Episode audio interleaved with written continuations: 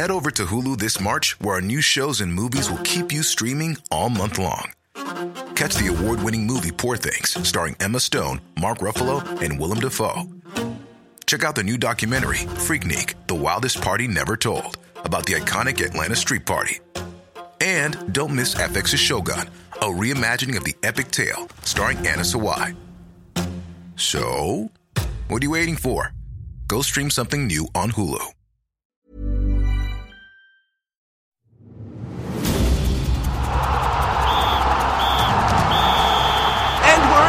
Extra time. Kia ora and welcome to Extra Time, a weekly podcast brought to you by the sports team here at Radio New Zealand. I'm Clay Wilson, and this week we take a look at the appointment of a new coach of the national women's football team, as the football ferns come out of some troubled times. We also talk rugby, with provincial finals on and the All Blacks back in action. We get a viewpoint on the resignation of Olympic champion Hamish Carter from his role at High Performance Sport New Zealand, and we hear from new Black Caps coach Gary Stead ahead of the team's first games for seven months.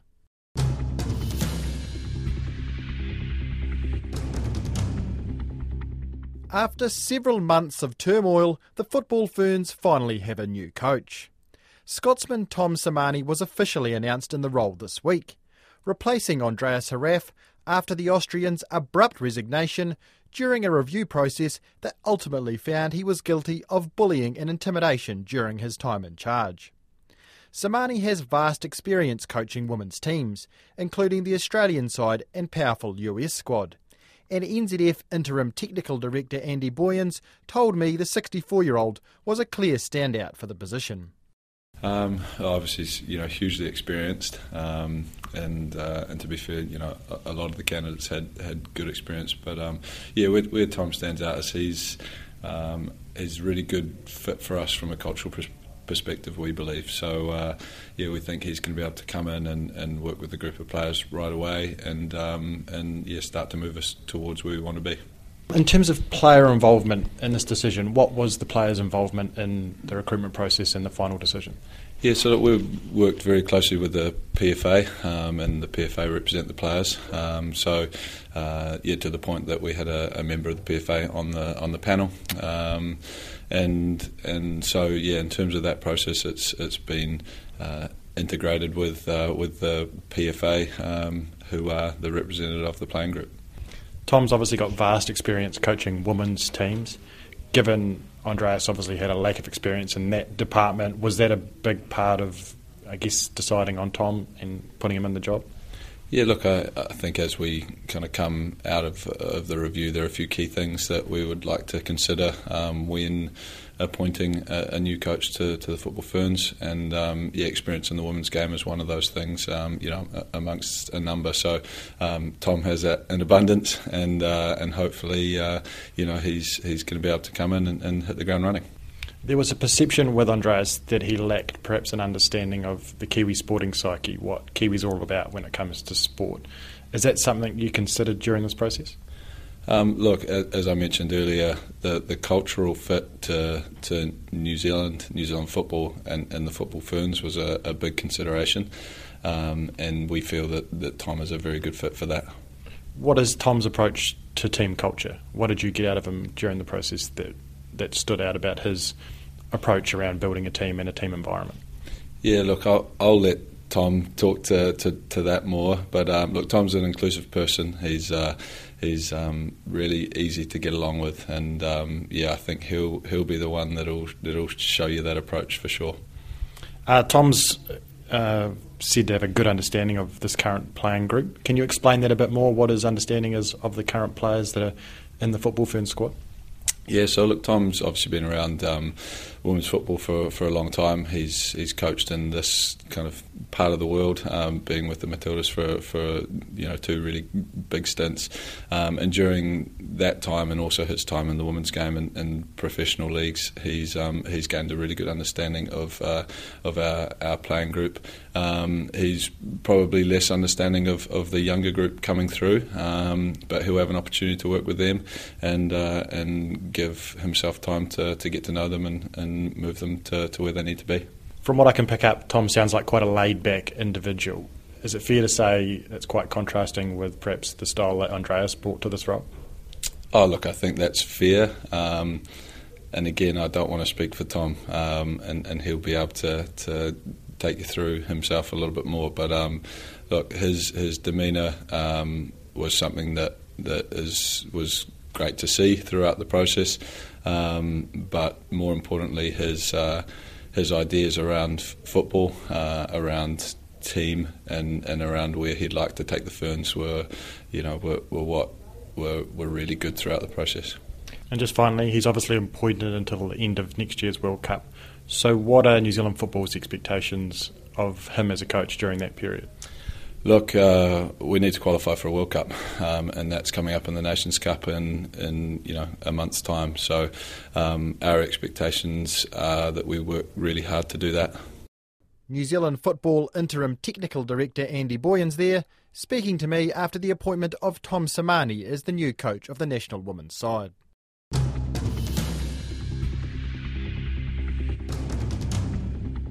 There is plenty of rugby action this weekend with the All Blacks playing Australia in the final Bledisloe Cup match in Japan, and the domestic finals in the Premiership and Championship division with Auckland hosting Canterbury and Otago playing Waikato. Sports editor Stephen Hewson discussed the matches ahead with our rugby reporter Joe Porter, who was intrigued by Steve Hansen's selections for Yokohama. I guess the two most interesting are probably Damian McKenzie coming in at fullback and getting a rare start, and of course TJ Perenara taking over from Aaron Smith at halfback. So Damian McKenzie is touted as a future number 10, but obviously he can still play fullback and has played most of his professional rugby as a fullback. So the All Blacks have talked about wanting to have two playmakers on the field at all times, and I guess that helps them in that respect.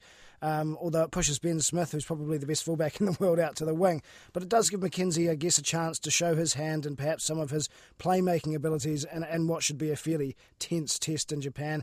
And as far as TJ Perenara goes, well, Aaron Smith hasn't been the best this season. He's gone a little bit off the boil. And um, and these uh, the more confrontational defences that the All Blacks are coming up against in recent times, I think TJ Perenara with his physicality and his size is almost a sort of a, an extra loose forward can can help the All Blacks in those situations. So he gets a deserved uh, start against you know a really top quality opposition rather than say starting against Argentina or someone lower down. The decision to start Damian McKenzie, how much of a reflection on it is, uh, is the form of, of Jordie Barrett? Is he being told you, you haven't come up to expectation? I think so, especially some of the mistakes he's made in recent times. The glaring error against South Africa and Wellington, which cost the All Blacks a try and essentially the game in that sense. Um, and he just hasn't quite lived up to some of the hype that surrounded him when he first entered the team. Um, we all know the qualities that he has, but he doesn't seem to be perhaps the game breaker that someone like Damian McKenzie is, or perhaps the second first five playmaker on, on the blind side, or the or the um, second or third phase play that McKenzie can provide. So it, it, does seem that Barrett hasn't had his best international year, Jordie, and has fallen down the pecking order a bit after making you know a, a pretty strong start to his international career. I mean, he's very young; he's got a long time ahead of him to get back there, and we know he's good under the high ball, he's good defensively, and he's solid, but perhaps he just doesn't offer as much as some of those other guys in that position. You raised a good point there about Perenara and his ability to sort of almost act as an extra loose forward. Do you think he's usurped um, Aaron Smith, or is this a bit of a, a kick up the backside to Aaron Smith to, to say, yeah. sort your, your, your, your stuff out? I think it's probably the latter, considering how how big a role Aaron Smith has played in this development of the or evolution of the All Blacks game over the last few years. The speed of his pass off the ground is something that gives them an, an edge or, or, or, an added bonus over other teams just getting the ball to the first five that quickly, and the way that he runs to rucks is, was kind of revolutionary in terms of what a halfback can do. So I don't think Perenara has usurped Smith yet, but this is certainly one or the second or the third warning from Hansen to, to, to, Aaron Smith saying you need to bring your game back to the level it was at pre, at your previous best because TJ is now at a new level and perhaps he'll take your position at the World Cup. Is it a dead rubber? I mean, what what do we? I mean, the rugby championships all, all sorted. The All Blacks have got that. The Bledisloe locked away for another year. Uh, how much of a you know, dead rubber, is it, in effect? Yeah, I, I guess, you know, it is in the sense there's nothing to play for. but not so much in the sense that the All Blacks won't want to lose the last Bledisloe like they did last year. There was perhaps a little lack of concentration, maybe looking forward to the end of year tour too much. They won't want that to happen again. And just to stay on top of their rivals ahead of next year's World Cup, the stadium is the stadium that will be used for the World Cup final next year, so it gives both teams to, I guess, claim a psychological victory at at that stadium where they could well perhaps meet in the final next year. Um, and, I think, yeah, it just gives the All Blacks a chance to make a strong start to to the end of year tour and then maintain those performances throughout what will be like a sort of imaginary World Cup campaign for them as they go towards England and Ireland. On the domestic rugby front, we've got uh, domestic finals. We've got the Premiership, which is Auckland against Canterbury. We'll start with that. Um, Auckland, bit of a, a, resurrection for them this season. How, how do you think things uh, might pan out there. Yeah, great season for the Blue and Whites after what was a horror season for the Blues in Super Rugby. So some some some things to crow about for Auckland fans there. They've they have been the form team this year. They've only had one loss, and that was to, funnily enough, Otago, who are in the second tier championship this season. So a small blip on the radar for them. They've already beaten Canterbury once this season. They've been remarkably consistent and they've got some game breakers and guys like Akira Ioane, Melani Nanai out wide, and, and, a few others in their team as well. So they go into this match as as short favourites, or close favourites rather, against the Canterbury side who have won nine out of the last ten domestic rugby titles. So uh, the, the the Aucklanders are favourites and deservedly so. They're playing at home in what in front of what should be a big crowd because they're giving away free tickets to the game to get as many Auckland fans as they can, and probably not a bad thing considering how many they probably pushed away with the Blues season. Um, but Canterbury, it's hard to go past them when you look at that. Nine out of the last ten titles. A, a team that won last year's championship, uh, last year's premiership. They lost to Auckland by six points earlier this year, but they threw away two intercept tries. So, yeah, uh, Canterbury will be very bullish about their chances too. So it should be a great match, and we know that that rivalry brings out the best in both teams. And, on the, the championship front, we've got uh, Otago against Waikato. Um, Otago, or their season's already a bit of a success, isn't it? Mm. They're finishing up with the Ranfurly Shield. Yeah, so it's, it's it's quite good that these two teams have made the final. They were probably the two best teams in the championship, so that's a fair reflection. And of course, Otago stunned Waikato and upset them two weeks ago in the Waikato's final home regular game of the season to steal the shield off them in their final defence. So the Mooloo won't be very happy about that, and they'll be looking to atone and gain some revenge, I guess, this weekend as well. But the bigger thing on the line is, of course, promotion to the Premiership, to the top tier competition, which every team wants to be in. Waikato have been there many times before and will be looking to get back after what's been a fairly consistent season for them. And Otago haven't been in the Premiership for six or seven years, so they've, they've, they're really desperate to get up there and, and get one. Not, that'll be their second win over Waikato in, in the last two games take the shield off them and then take their spot in the premiership, which Waikato really want. So there's a lot on the line there, and it should be quite a desperate game from both sides. That was rugby reporter Joe Porter speaking to RNZ sports editor Stephen Hewson about this weekend's international and domestic rugby action.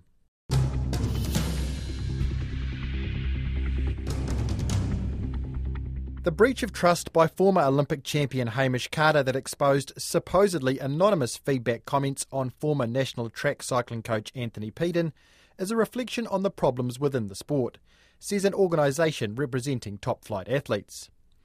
On Thursday, Carter resigned from his position with High Performance Sport New Zealand after revealing he leaked information given to him as part of cycling's review into its Rio Olympic campaign, where it won just one medal. A recent independent review identified a culture of bullying and lack of accountability within the program and the chair of the Athletes Federation, Rob Nichol, says the Carter situation only underscores that. Nichol says the bigger question is what's being done to make sure it doesn't happen again. The thing I struggle with a little bit when I've read the, the different reports is that the environment in cycling has been that way for some time. And um, and and I wonder, you know, what role have the board and senior management played over the last two to three years, and and you know, are they the right people moving forward to, to sort the situation out because everyone involved, including them incidentally, you know, they want to see they want to see a positive, vibrant environment in which people are thriving, and clearly they've they've struggled to achieve that. Although, although things do come down to a matter of trust, though, don't they? And Hamish Carter has obviously breached that trust. Yeah, but you know, you, once again, it's it's more than just trust. Even you know, I think if you're looking in what we have learned over a long period of time, and you know, maybe if I reflect on our, our learnings in rugby and some of the other environment is, you know, it, it actually comes back around the, the, the trust has got to be based around something, and it's around the purpose and the sense of reason, or Um, why are coming together? What are you trying to achieve? One thing I will say um, around high performance sporting environments, when it comes to performing under pressure, you need people who are prepared to be honest with each other and feel that they're secure and safe in being able to speak honestly about how they feel about their own performance, how they feel about others' performances, and being able to hold each other to account. Is it not easy, though, but it's somewhat of a cop out to say what I've done is the result of an environment rather than taking personal responsibility? Well, I think that's where I have respect for Hamish. He's just put up his hand and he has taken responsibility. He feels he made a mistake. He's let people down and he's acknowledged that. And, yeah, it's more and, than a mistake, you know, though, isn't it? It's a, it's a breach of trust. Aside. He stood aside. Yeah, and, but it's um, more than just a mistake. It's a, a huge breach of trust. And, and he's he's put his hand up and taken responsibility for that situation, which, once again, you know, I respect him for doing that, and I think plenty of people will. Although he's But not, the- the he's not fronting question- about it, though, the is he? question is to make sure and to say, okay, well, um, what's been done to make sure that people don't find themselves in that situation in the future? he? He's not fronting about it, though. I mean, he's put out a statement. I mean, that's very easy to do, and it would suggest that the old boys club has, has moved around him, and, and which Michael Heron spoke of in his report, and moved around to, to protect him. Stephen, that's your call, and that's up to you. It's not, I, I'm not across that. I'm not around it. It's not part of the club you refer to. So, all I've done, like everyone out there, is I've read the statement that Hamish put out following the decision that he's made. Uh, I guess the reason I'm talking to you is you're asking my perspective around really does it finish with the individuals that have been singled out in the report, or is there another angle to it? And I think there is another angle. Mm. And I think that angle is, is that the people that govern those environments and manage those environments need to step up and accept some responsibility alongside some of these individuals. Uh, But, they need to take that responsibility and they need to look at themselves in the mirror and say, have we been doing a good enough job? And moving forward, are we confident we are going to be able to do the job that is required? caught in the middle of all of this, though, are the athletes, aren't they? Does Hamish Carter need to apologise individually to them? Uh, a question for him once again. I, you know, like at the end of the day, from our perspective as a as a as an athletes federation, as a player association, you know, person working in those associations representing athletes, um, you know, the, the, one of the struggles we have is we don't have a mandate to represent the cyclists. The cyclists don't have their own independent organisation. They don't have a seat, a formalised seat at the decision-making table. So it's it's really difficult for them to be able to galvanise themselves and be part of the conversation.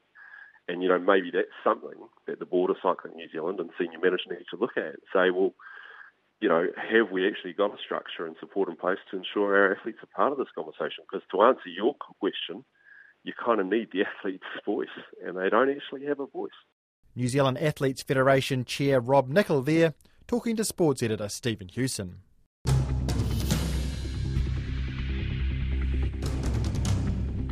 The Black Caps have arrived in Dubai for their first international match in seven months. The tour is the first assignment for new coach Gary Stead, who replaced Mike Hesson after he stepped down after six years in the role. The Black Caps will play three T20 games against Pakistan, along with three one day internationals and three tests. Stead has officially been in the role for two months, and he spoke to sports editor Stephen Hewson just before the side departed about how he was adjusting to the new job.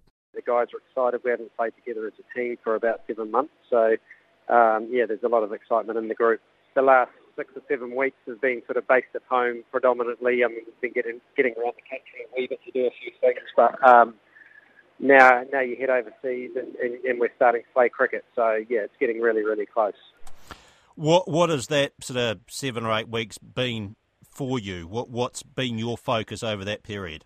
Um, a, a few things. We, we've had a camp. We've um, it's been really about relationship building with, with people and, and understanding just the Black Caps environment environment a wee bit more, and, and then also I guess in, in places it'll be putting my spin on things as well. So had lots of conversations with a number of different people, and I, it's really just been about meeting people and understanding how, how they like to operate. How did you find that? I mean, did, did it throw up anything that you perhaps may not have been aware of previously? Oh, you always find out new things that, that, that go on, but I, I, don't think there was anything that was really took me by surprise at all. Um, I've been lucky enough to have a month with the the Black Caps in the past, and, and um, been been sort of in, in their camp and environment. So um, I think that that really helped me to have a have an understanding, I guess, or a grounding of, of what was to be expected. So I wouldn't say there's anything that's really that's thrown me or, or, or I guess things that I've seen that are unexpected. What might the side notice about a Gary Stead coach team uh, that, that may be a little different from previous? Um, oh, I think you should ask them that in two or three months' time, maybe after a tour. But um, look, I, I'm, I'm well organised, as, as, I know Mike Hesson was as well. Um, like to be pretty hands-on and, and get in there and, and, and, help out in the nets and, and be, I guess, active and, and um, engaged in, in, seeing their performance improvement. And I mean, that's that's ultimately what I, I can do is I can help control them to to be in the right frame of mind and, and be as good as they can be. Um, and that's that's what I'll aim to do with each and every player. Does are you likely to be a little more hands-on than Mike Hesson? Oh, I think Hess was hands-on at times, but I, I mean every coach does it in a different way. And um, again, only time I guess will tell. I, I have to read the situation and, and, see what's in front and understand where the where the leaders actually take a big lead as, as well. And, and you get, I guess, you get um, strength in numbers as well. And we've got a really good team that I know want to to do well for each other. And I've just got to try and facilitate that to happen. As you mentioned, seven months since the last game. How much uh, adapting is that going to take for, for the side? Uh, it's going to take some. I mean, uh, it hasn't been all completely with no cricket at all. There's been guys in the IPL and in Canadian leagues and things like that. So there have been people still playing cricket at, at various times. Um, and we've had a number of camps uh, over the winter as well. So, but the key thing now is getting together as a team. Um, we've got the Australian and Pakistan series that we can we can lean on to, to watch and to I guess analyse and see what's worked well and what hasn't, and, and what's the likely, I guess, plan of attack that Pakistan will have against us as well. What's the, the biggest challenge for the side on this tour? I mean, whenever you go to, I guess, subcontinent type conditions, it, it's really just dealing with the heat and the, the differences from home. And um, we've tried really hard in our in our camps to produce wickets that we think will be similar um, to the wickets over in the UAE, and it's just just that adapting to, to something that's a little bit different and a little bit foreign to what we, I guess, you would consider the norm here in New Zealand. Black Caps coach Gary Stead talking to Stephen Hewson. And that's all we have time for on Extra Time this week. As always, we welcome your feedback, which you can send to us via email sport at radionz.co.nz. And to keep up with all the latest in the sporting world, check us out on the web at radionz.co.nz forward slash sport or by giving us a follow on Twitter through our handle at RNZ Sport. Until next week, I'm Clay Wilson wishing you a great weekend.